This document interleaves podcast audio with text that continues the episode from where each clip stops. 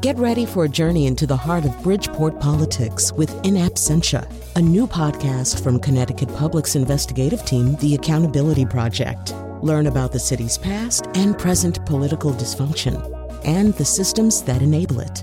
Tune in wherever you get your podcasts. Funding provided by Joe Zimmel and Valerie Friedman. And here we go. You may have noticed some change in the environment around you during our time of shelter in place. Of course, in some ways, that very phenomenon, if it happened, is ebbing a bit now as people filter back into the streets, go back to their natural ways. But for a while, yeah, it seemed like, you know, maybe the streets were quieter and we were quieter people think maybe the night sky was more visible, less light pollution. I have a hard time figuring out why that would be. But uh, and uh, there were reports from all over the place of animals kind of reclaiming their terrain. Some of those reports I have my. For example, one of the articles that I read to get ready for this show mentioned uh, Sika deer in Nara, Japan, on the streets of Nara. Well, I happen to have been to Nara, Japan. Deer are on the streets all the time. It doesn't make any difference whether there's a coronavirus or not. I've actually watched a deer stand at a crosswalk and wait for the pedestrian light to turn green before walking across. That's how urbanized those deer are. So, yeah, you know, coyotes and wild turkeys and they're all they live with us all the time. But there are ways, there are ways that the world changed. And we're going to talk about those things today. We're going to talk at the end of the show uh, about salamanders and other amphibians crossing the roads of Maine on their way to make sexy time and how, in fact, this really has been kind of a boon for them. But we're going to talk to uh, a herpetologist who, uh, actually, we're going to talk to a journalist who wrote about uh, the work of herpetologists in kind of relocating those animals with minimum carnage. We're also going to talk uh, in the middle section uh, specifically about air pollution, which did change during the lockdown, the shelter in place. It's going back to what it was in places like Wuhan. Um, and but there's some parts to that story that may surprise you. I know they certainly surprised me. But there was sort of no way to do this show without having our first guest here. In fact, the minute we started talking about doing this episode, we started calling it uh, the World Without Us show. The world, yeah, we have to do a World Without Us show, uh, which is a reference to a 2007 book by our guest Alan Weisman. Uh, he's the author actually of six books, including The World Without Us, uh, which uh, does in fact talk about what would happen uh, if one particular species were not around anymore, how quickly the world would reclaim some of its territory. So, uh, Alan Weisman, uh, thank you for joining us today. Oh, pleasure. So, we, I guess we really kind of have to begin there. Obviously, this is not the scenario you posit in the book. This is one tiny, tiny little pie slice uh, of that scenario. Even so, as you've watched whatever it is unfold, uh, what, what have been your thoughts? Uh, have you been thinking? I mean, for example, one thing we should say is in, in the book, you one of the scenarios you kind of posit is some kind of virus comes in and sweeps away humankind. So, uh, not that that happened, but uh, you, you, seem to have been on the right track. Did you see other ways in which some of your ideas were confirmed of late? Well, uh, the idea of my book was to theoretically remove human beings from the picture uh, so readers could see what would happen if we reduced our pressures on on the world. Mm-hmm. And it turns out that nature rushes back in where we fear to tread or where we are absent much more quickly than one might might imagine. Uh, in the book, I dispense with humanity rather quickly in the beginning. I just imagine, that, as you said, the most likely thing is that a Homo sapiens specific virus could pick us off. Uh, you know, I, back then I was thinking if AIDS were to mutate and go airborne, uh, and we all might catch it.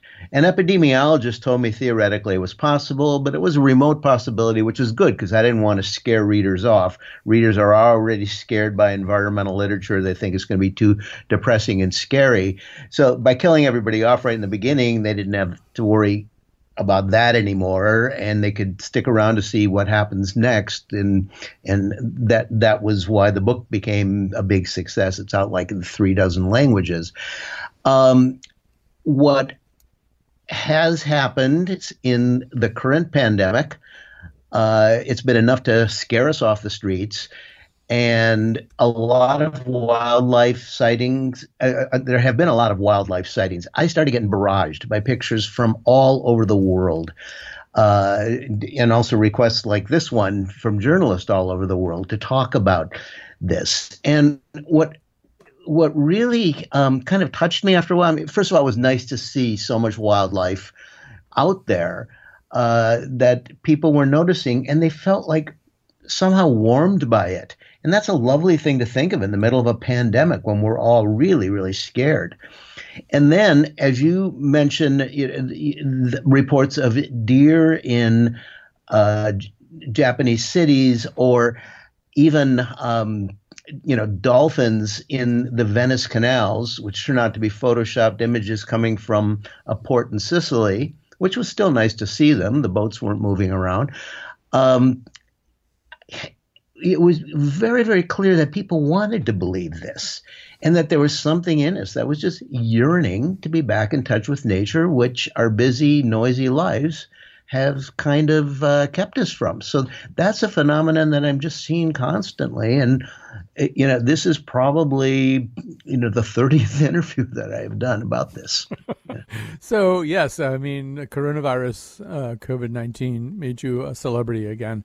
Um, it's probably a price you would not have preferred to pay uh, for all this acclaim.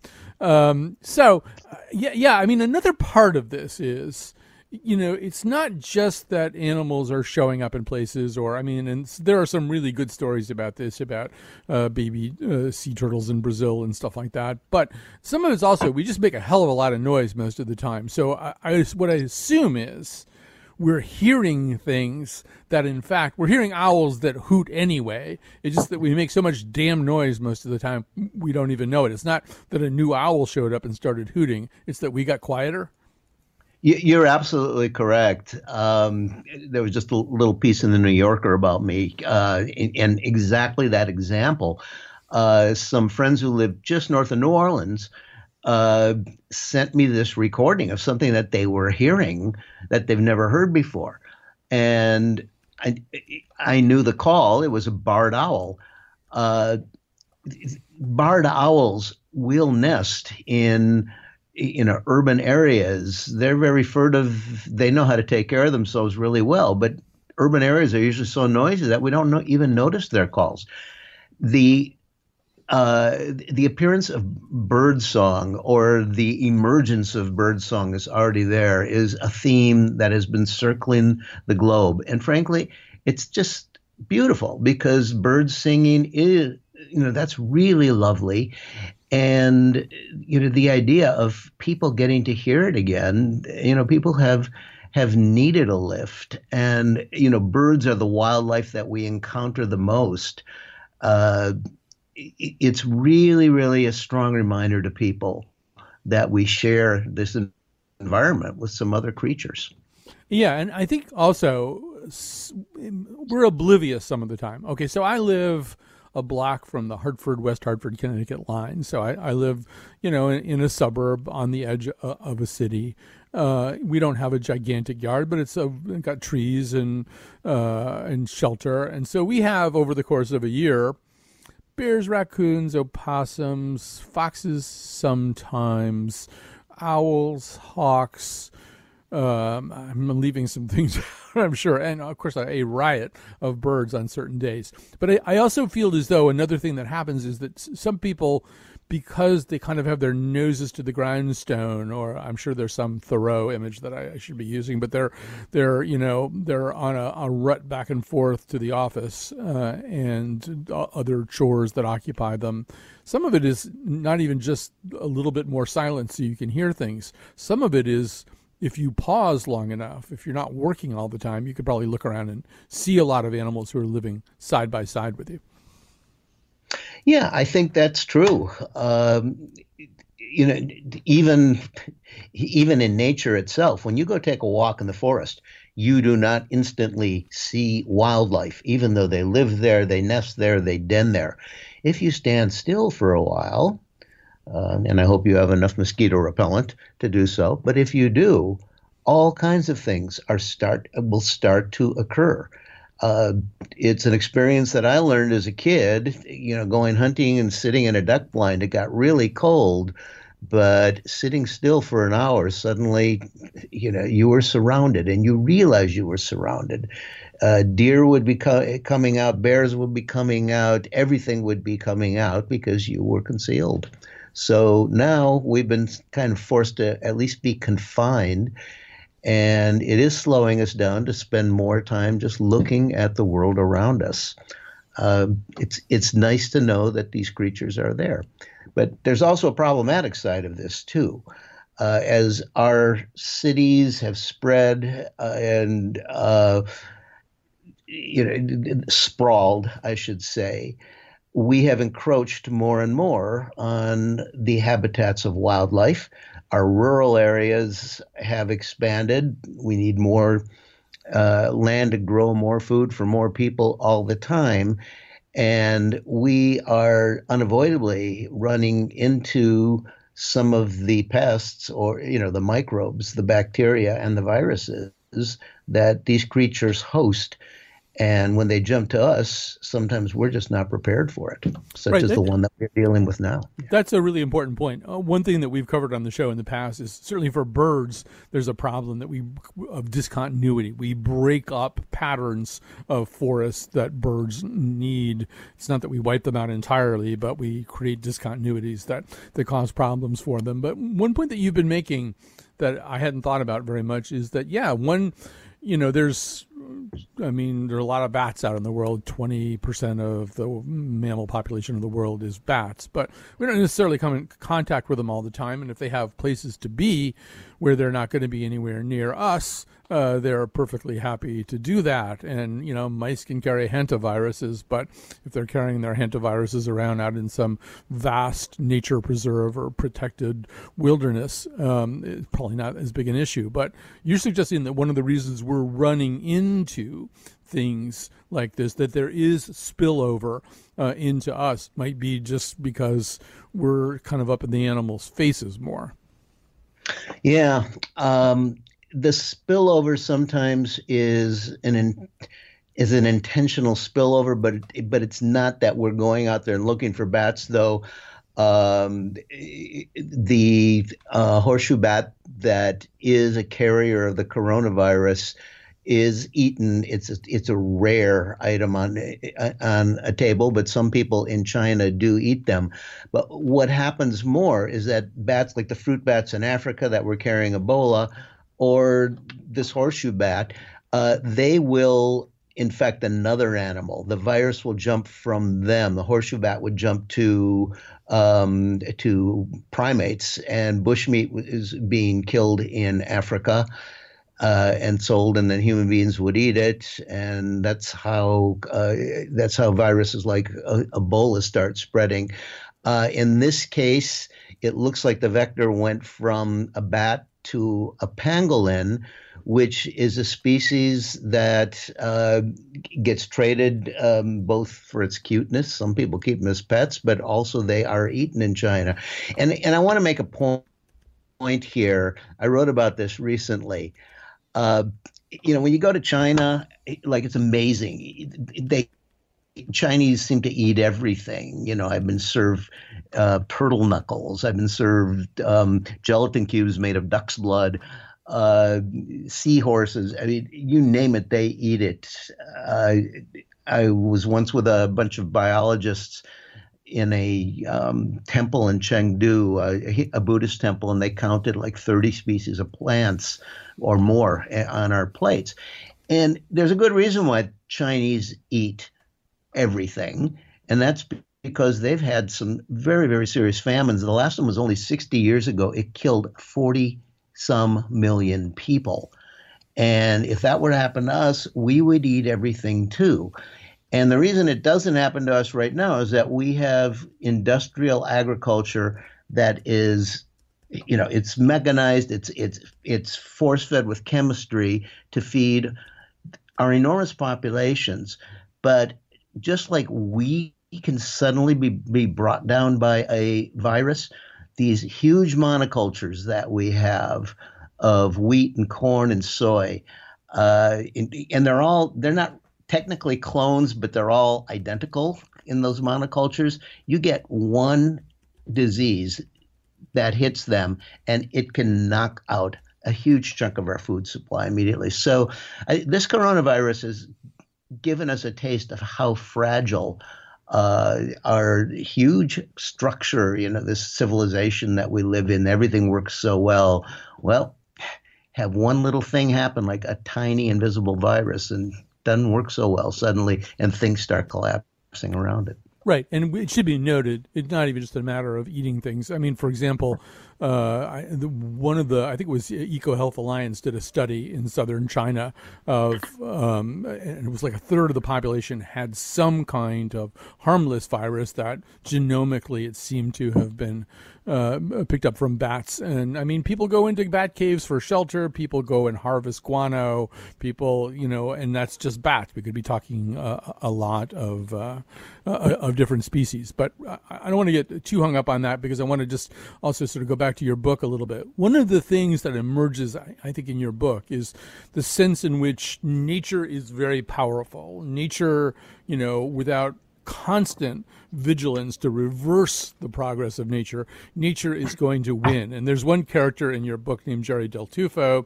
uh, who maintains bridges. Maybe just say a little bit about that, a little bit about what he concluded, anyway, about how hard it is to keep bridges uh, safe from other species. Yeah, uh, Jerry Del Tufo was a guy that at the time was in charge of three of the biggest bridges that link Manhattan to the mainland and I, I, spent a day with him underneath bridges and you know you, when you're underneath them they are so huge and i mean they're just immense it's like being you know in in St. Peter's Cathedral in Rome, where the immensity is supposed to humble you, and that's what it feels like. It, I mean, nothing could bring this thing down, except he, he said he explained to me that they're in a constant battle against nature uh, he said birds will fly over one of their bridges and they will excrete a seed. And of course, that seed that's excreted has got its own fertilizer around it. It will wedge in between the juncture of a couple of two inch thick steel plates. And the next thing he knows, there's an ailanthus tree whose roots are tearing apart the George Washington Bridge. He said, You have no idea how often we are dealing with that situation. He said, this battle against nature, ultimately humanity will lose. I just don't want it to happen on my watch. Right. There's a, you know, I think people are familiar with this adage, this old idea if you change the course of a river, it will seek its old bed. It will gradually try to get back into its old bed. But there's a way in which, in your book, that's just true for all kinds of things, including you know, if there's a bridge there where it's not supposed to be, uh, a lot of forces are, are arrayed against its ability to connect one piece of land to another. Yeah, um, you know, eventually, you know, there's a sort of an unspoken theme in my book that is very, very clear by the end of it. That um, you know, I never had to interview any politicians for the book, because politicians don't have much to do really with holding the world together. Um, as we've noticed, they can help tear it apart pretty easily. But uh, the maintenance personnel are of the human race, they are the ones who keep civilization intact. Because if a bridge is not maintained every year, you know, for example, here in New England, we have this freeze thaw cycle. And when it thaws uh, water will seep into little junctures, tiny little ones, such as around you know a bolt that is into the pilings on either side of a bridge that are you know tons and tons and tons of concrete, and then when it freezes, that water expands, and eventually stuff will loosen, and sooner or later if there's no maintenance, that thing will loosen enough that some of those bolts will just break. And then along come a hurricane, and we're having hurricanes more frequently. And you get one end of the bridge that starts to dance on the pilings, and then pretty soon the whole bridge destabilizes. And then the next hurricane comes around, along, and it's a wallop, and the bridge is in the river. So, Alan Weisman, I, I want to also make sure that we're not over romanticizing some of this stuff. Like it, you know, seems really nice when the goats come down from the mountain, um, and um, you know, start repopulating a village in, in Wales, and there's all those kinds of things, right? The dolphins swimming swimming coast close to the coast of Istanbul, uh, and the fish visible in the Venice canals, and a lot of this, I mean, is re- indisputably good news, at least for the instant that it's true.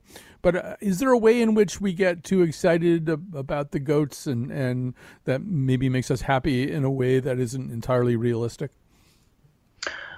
Well, what's not entirely realistic is that, hmm, that's an interesting question. Um, you know, eventually this pandemic will die down. They all do. It may take longer than we expect. It may take two or three years before uh, the the crowds, you know, uh, take over the streets again, and then the animals will retreat again. But basically nature is sort of giving us a warning shot right here because the the pandemics even though they've always existed through history they are going to happen faster and more frequently now. This sounds if this sounds like a lot like climate change that's true and it's sort of for the same reason. We are much more numerous than we've ever been before for reasons that uh, the book that followed The World Without Us, which is called Countdown, I explain why we suddenly quadrupled our population in a single century. That's unprecedented in the history of any large animal. And that means that we live closer to each other and things can be transmitted faster and faster, and we are encroaching more on where animals used to uh, used to live. And even if we're not talking about taking over wilderness, the way we feed ourselves uh, also involves the the industrialization of meat production and these meat packing factories that we have right now are also places where viruses can emerge and suddenly start to spread. Swine flu is the, is the example. So I think the unreality, uh, if I understood your question right, is not that oh isn't this nice? And now that we, we go back out there we're going to learn to pay more attention to nature and to try not to dirty up the canals so fast so we can still see the fish. I think our overwhelming presence on the planet is something that sooner or later uh, either we're going to deal with gracefully you know by gradually bringing our population down by making um, you know, contraception available to every woman who wants it. And basically, if you educate women, they tend to have far fewer children. And that will, over the course of a couple generations, I, I think, bring us down to manageable size. If we don't do that, um, nature's going to do it t- for us. You know, it's exactly like those bridges. You know, nature does not like these kinds of imbalances, and we're in a huge imbalance right now. So that's my reality check. Right. We're going to stop it there and, and, and hold that takeaway in your heads, people. Uh, it's not the world without us. It's the world without quite so many of us. Uh, that would be a much better scenario. I'll tell you one thing that we didn't do, just parenthetically. What we mm. didn't do is say, hey, where are all these disposable gloves and surgical masks and N95 masks? Where are they going to go when we stop using them? because we've basically done the same thing with them that we do everything with everything else. And it's a really kind of a marine problem already, both for rivers, lakes, and oceans, that all this stuff, this stuff that's made out of these pretty, uh, you know, non-degradable materials. They're going to they're already starting to pile up in aquatic environments and turning up, uh, I think, inside digestive systems of marine mammals. And so we did the same thing all over again. We didn't have that conversation. Yeah, Alan, you want to say one last thing about that? Yeah. Well, you know, there's a chapter in The World Without Us that became, it, it, really went viral about plastics and the great garbage patch on the Pacific. It was one of the first re- pieces of reporting on it. And I thought that I had accomplished a lot. You know, there were, there were bottle laws and plastic bag laws. But it turns out that since that book came out in 2007, there's twice as much plastic on the planet right now. So it's one thing of, of understanding what we need to do. It's another thing of actually doing it. We have to really, really make some big changes in the coming decade, and I hope we do. All right. Alan Weisman, author of The World Without Us and many other books. He's got another book that he's working on. We look forward to that. It actually, I believe, has hope in the title, and that's a good news. We'll take a break. We need to talk about air pollution, uh, which it turns out I knew almost nothing about, although I would have thought that I did.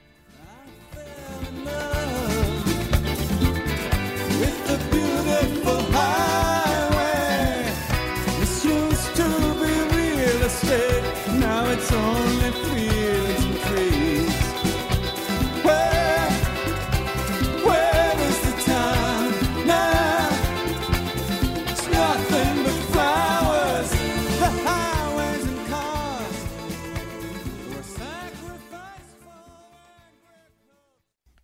All right. So the theme of the show is kind of, you know, what what is the effect of uh, a dialing back of human activity uh, during the shutdown? Um, and it turns out in the area of air pollution, it's kind of more of a push and pull kind of situation. Uh, Beth Gardiner is here with us, uh, the author of Choked: Life and Breath in the Age of Air Pollution, uh, and also the author in National Geographic of Pollution Made Co- Pollution Made COVID nineteen Worse. Now lockdowns are clearing the air. This is a fascinating article. Just so many uh, things in it that I had no idea about. So uh, we'll link to it on our show page. But we have Beth Gardiner here right now. Uh, so let's get talking. Welcome to our show. Hi, uh, thanks for having me. It's great to be with you.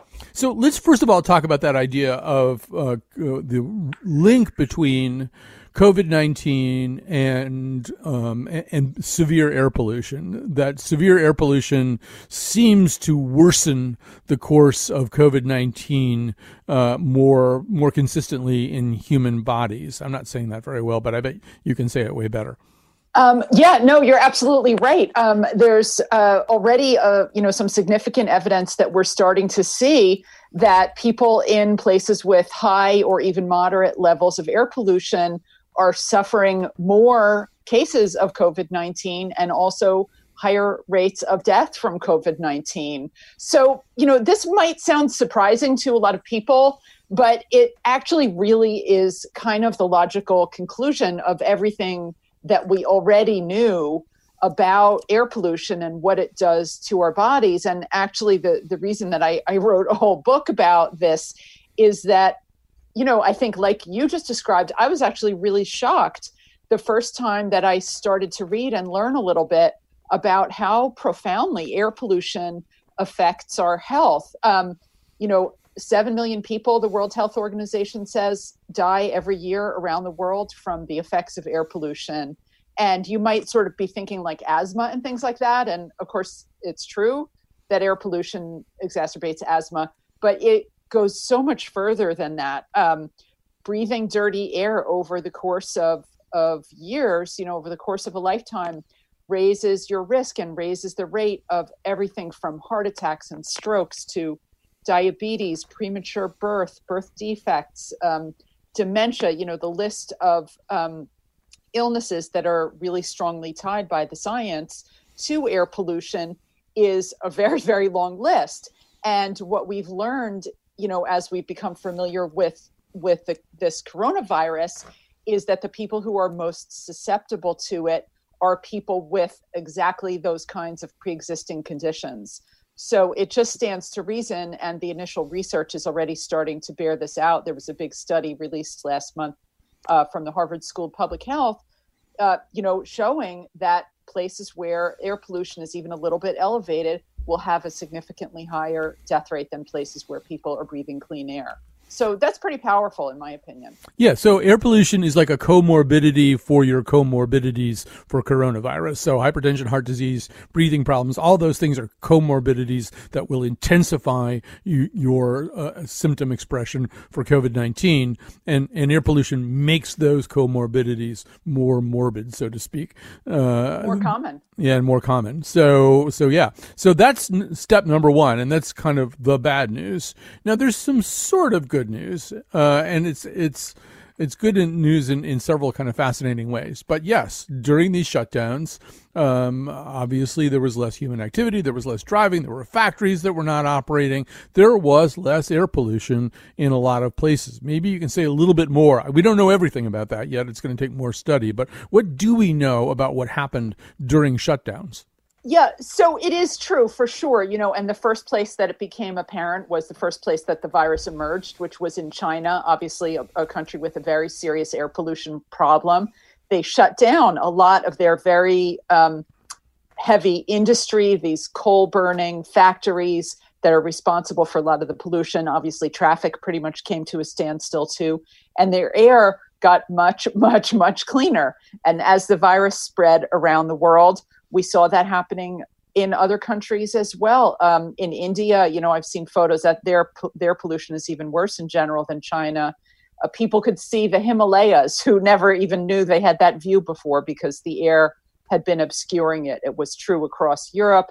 It's been true in the United States, but there was so much interest in that, and I just saw so many articles, so much coverage about how the shutdowns were bringing cleaner air and it really seemed to me like it was getting so overplayed and out of this maybe desire for of people to find a silver lining in this horrible situation in the same way that we all grasped onto these you know social media videos like you were talking about earlier of wild animals you know roaming free in the middle of city streets parenthetically a lot of those videos were false or you know mm-hmm. predated the pandemic or just were totally unrelated um, but I think there was a desire for there to be kind of some silver lining.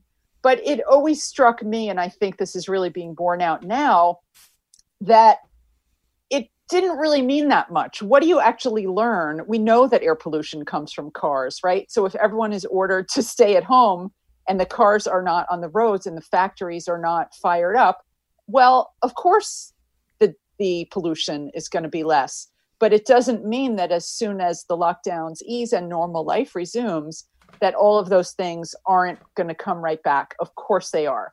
And in fact as china opens up we're already seeing there that um, pollution is e- equaling and in some places actually already exceeding pre-pandemic levels.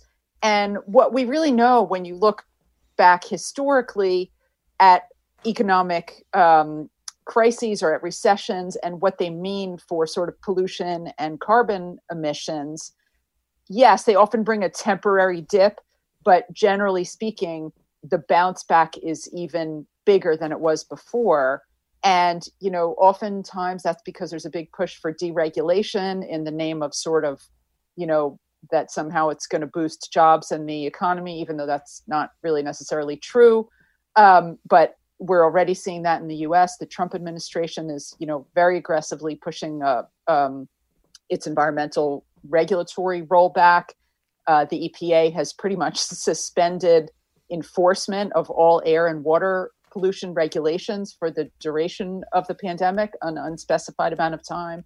So, you know, yes, pollution went down during lockdown, but I think unless we actually take some action to really change and find a better way of reducing our pollution, reducing our carbon emissions, we are at risk of heading for an even dirtier future.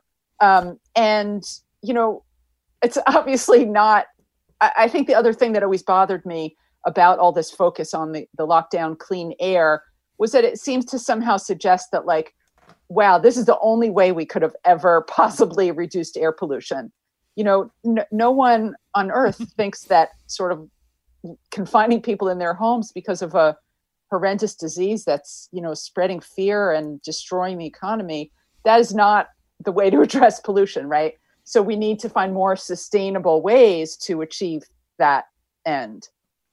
Right, and uh, you know, I mean, the the one hope that one would have, and I think that somebody expresses this in your National Geographic article, is you know, what if people said, "Oh, that was nice having more fresh air. That was nice. I could actually notice that. I could notice that the skies were cleaner. That would maybe be worth hanging on to." And although we have to be a little bit careful about causation fallacies, it did seem as though, uh, even over the short term of air pollution reduction, there was a concomitant reduction uh, in heart attacks and hypertension or in strokes and stuff like that. Uh, you know, it could have been caused for a lot of different reasons, uh, but it seems at least possible in these heavily polluted areas like like Wuhan that even just rolling back the emissions for a while made people healthier for a while.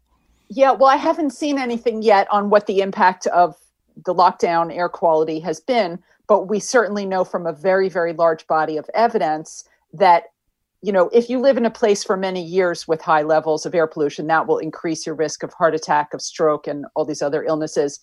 But also on top of that on a day when pollution spikes then heart attack numbers go up strokes go up emergency room visits go up um, you know, I just saw some data in the UK that found asthma um, attacks were down significantly during the lockdowns.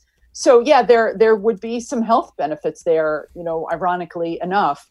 Um, but I think the bigger question, as you say, is you know, was there something in this experience that might inspire some change going forward? Because, like I said, you know, locking down the economy is not the way to achieve cleaner air or a stable climate. You know, what it did teach us or demonstrated very vividly is that when you stop burning fossil fuels or you burn less fossil fuels, that you get cleaner air and you get a drop in carbon emissions. So what we need to think about is how can we burn less fossil fuels in a way that doesn't require us all to be stuck at home fearing you know this terrible virus. I bet there. Um, and, I bet there that's going to mean way. yeah, that's going to mean clean energy, solar and wind power, and it's going to mean better approaches to getting around. You know, different um, ideas about transportation, especially in big cities. Right. Well, they are expanding bike lanes in London, for example. That's maybe a sign of hope. Beth Gardiner is the author of Choked Life and Breath in the Age of Air Pollution. You should absolutely read our article, to which we will link. Pollution made COVID 19 worse. Now, lockdowns are clearing the air. Uh, and we're going to uh, say goodbye, go to a break. We'll come back and we'll tell you about things in the night that are crossing the roads, that need to cross the roads and we need them to cross the roads. Streets full of people all alone, roads full of houses, but they never.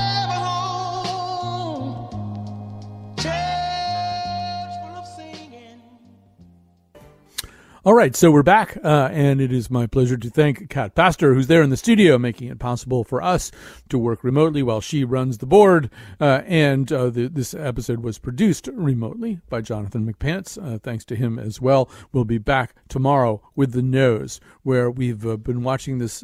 Well, I, I, will confess, I will sort of. Um, do a spoiler on the show. This little movie called The Vast of Night that I really love a lot. So we'll be talking about that and many other things besides, as we tend to do. All right, so now it's time to talk uh, about salamanders and newts and frogs, um, all of which at certain times uh, need to cross the road at night. Uh, and I, am pleased also to say that part of our story transpires in Unity, Maine, where we in fact do have one listener. I doubt we have two listeners in Unity, Maine, but we do have Stephen Thompson uh, who listens to our show in Unity, Maine. So shout out to Stephen Thompson and welcome to Brandon Keim, a freelance journalist specializing, specializing in animals, natures, and science. He wrote a piece for the New York Times last month called "The With the World on Pause: Salamanders Own the Road." Uh, which uh, sums up the piece, but also maybe slightly overstates all of the advantages that salamanders are getting because it's still a pretty tough thing that all these little animals need to do. So, uh, welcome to the show, Brandon Keim. Hey, Colin. Thanks for having me. So maybe we should just start to help people understand what, what, what we're getting into with the concept of Big Night Maine. So tell people what what is Big Night in Maine. So, uh, big nights are the name that uh, amphibian people have for evenings uh, in the early to mid spring where the weather conditions are all right. It's, you know, warm, maybe it's rainy, or there was rain during the day.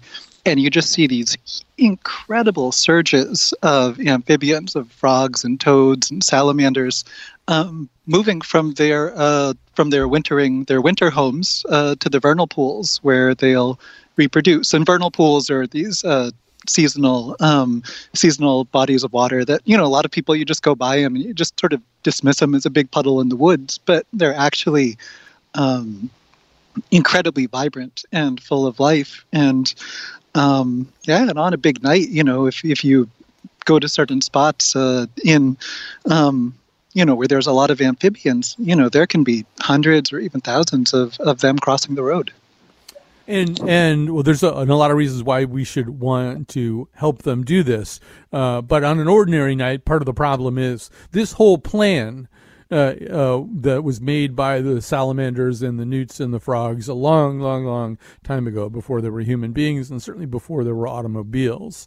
So it's just not a good pairing, right? This need to go make sexy time in a pond with people driving down roads that uh, bisect that migration route. Yes, the um, you know, and, and try to imagine try to imagine crossing a road if you were uh, you know six inches long and stood an inch off the ground, right? This is you know this this is an incredible journey, and um, you know there there have been studies that find that uh, for those amphibians who I think uh, go about hundred meters or so, oh, you know a, a a moderately busy road can end up killing 17% of them a year or 20% or something like that. And the number goes up to like 40% um, for amphibians who are moving uh, 500 meters or so. It's just um, the numbers are awful. And and I also just want to say a quick thing about about the distances there.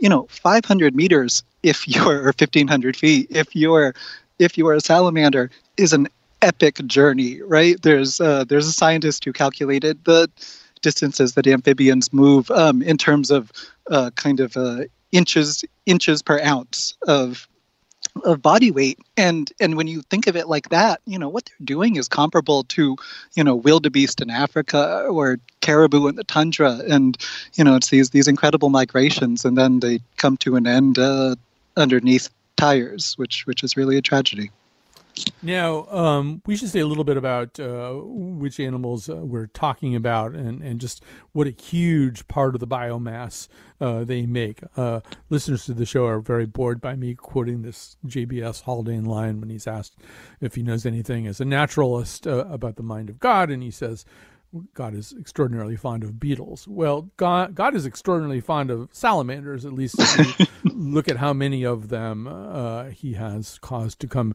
into the world. Maybe you can kind of give us a sense of this.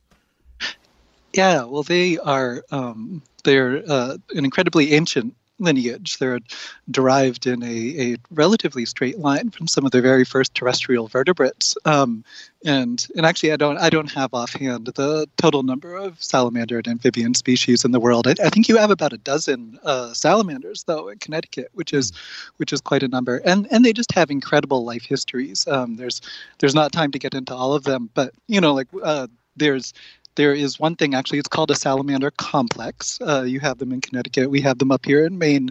Um, it's not technically a species but rather a unisexual all-female self-cloning lineage that looks physically like the um, like the species from which sperm in the water activated the eggs that these females uh, laid. So so like self-cloning all female lineage, like it's just mind blowing, and uh, and some of them can live for decades too. I should say that as well. So. Um, uh, as, as a biologist named Aram Calhoun says, they're old enough to go to college, which is all the more reason uh, not to run them over. Yeah, no, actually, for a second there, when you said you have a salamander complex, I thought you had been listening in our therapy sessions.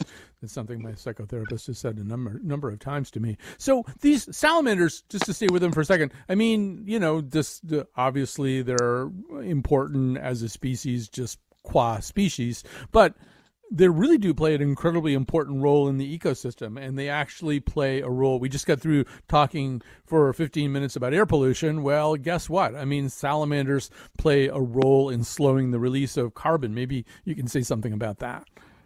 Yeah so um so i think one thing that's important to appreciate is just how many amphibians there can be in forest and and in some temperate forests you know the total biomass of, of all the um, of all the salamanders and frogs you know actually outweighs that of um, outweighs that of birds. But you know, birds are so much more visible. We notice them. Birds and small mammals. I'm sorry, you know, but those animals are, are so visible, and we notice them.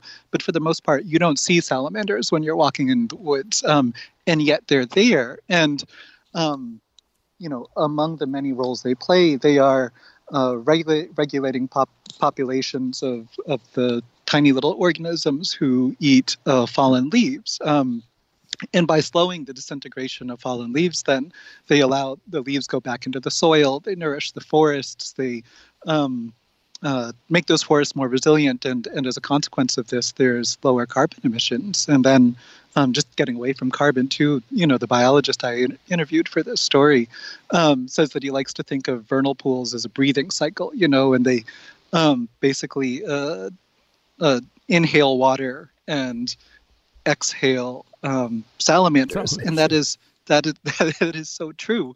And you know, every forest is this you know the result of this incredible process that basically turns uh, water and earth and sunlight into you know all the richness of plants and animals and other organisms that you see when you're there and and salamanders and and frogs and toads as well are just this crucial link um, in that process so, um, uh, we before we run out of time, we should we have to talk a little bit about the effect uh, of the shutdown uh, on all this. Now, it's hard to do this in real time. It's hard to understand what's happening in, in, a in an ecosystem on such short notice. But because there are these scientists and volunteers who do this thing, right, where they they try to help these uh, creatures get across the road without getting run over, and they do counts of what got run over and what actually was successfully leco- relocated. You do know something, right? There's a little bit of a thumbnail sense that things were better this year. Exactly right. Um, so the the biologist who coordinates this in Maine, his name is Greg LeClair, and he says that right now the the back of the napkin calculation is that last year um, they were basically finding uh, one dead or all the network of volunteers he coordinates off across the state were finding one dead amphibian for every two living. Um, and this year, it looks like the ratio is about uh, one one dead for four living. So that's twice as many amphibians who seem to be getting through. And you know that that's an initial number. It, it needs a lot more uh, statistical um, rigor, but it's promising and it's intuitively true, and um, and it's it's a it's a really hopeful sign. And um, with just a couple of minutes left, uh, Brandon, who who's doing this, right? I mean, who is who's doing all the helping of the salamanders? You you profiled this one uh, guy, but I mean, who's who does all this wonderful work on these big nights in Maine? So uh, the man I profiled, Greg, you know, he's a biologist, but the people out there doing the work and rescuing the salamanders, um, you know, they're just regular people who really care about amphibians or really care about animals. Um, and, you know, and that, that actually uh, brings me to something I just wanted to say is that, you know, I, I can imagine there'll be some listeners out there who are, who are saying, wait a second, you know, why, why are we talking about amphibians with everything that's going on in the world? Um, and and I, I, would just like to say to that that I think it's it's an act of care and caring for other creatures, you know, especially those who are uh, harmed or threatened by us, um, is something that really overlaps quite a bit, I think, with caring for the plight of uh, other human beings outside our immediate circle. And and so that's you know really part of the reason why I think this is such a beautiful um, thing that they're doing is that that it is an expression of care um, for the vulnerable, really. Yeah, no, that's a great way to put it. And I think probably a great way to end, too. We've been talking to uh, Brandon Keim, a freelance journalist specializing in animals, nature, and science. He wrote a piece for the New York Times, to which we will also link, called um, With the World on Pause Salamanders Own the Road. He has joined us today by Skype. Thank you, Brandon Keim. My pleasure. Take care, Colin. And thanks to all of you who listen. Thanks to Cat and Jonathan again. We'll be back with the news tomorrow, uh, and we don't know all the topics. But boy, if you if you want to have some fun tonight on on Amazon Prime, this is not the most spellbinding, action-packed movie you ever saw in your life. But watch The Vast of Night, and then just join us tomorrow for the conversation about that. We'll be talking about other things too. We just don't happen to know what at the moment. go.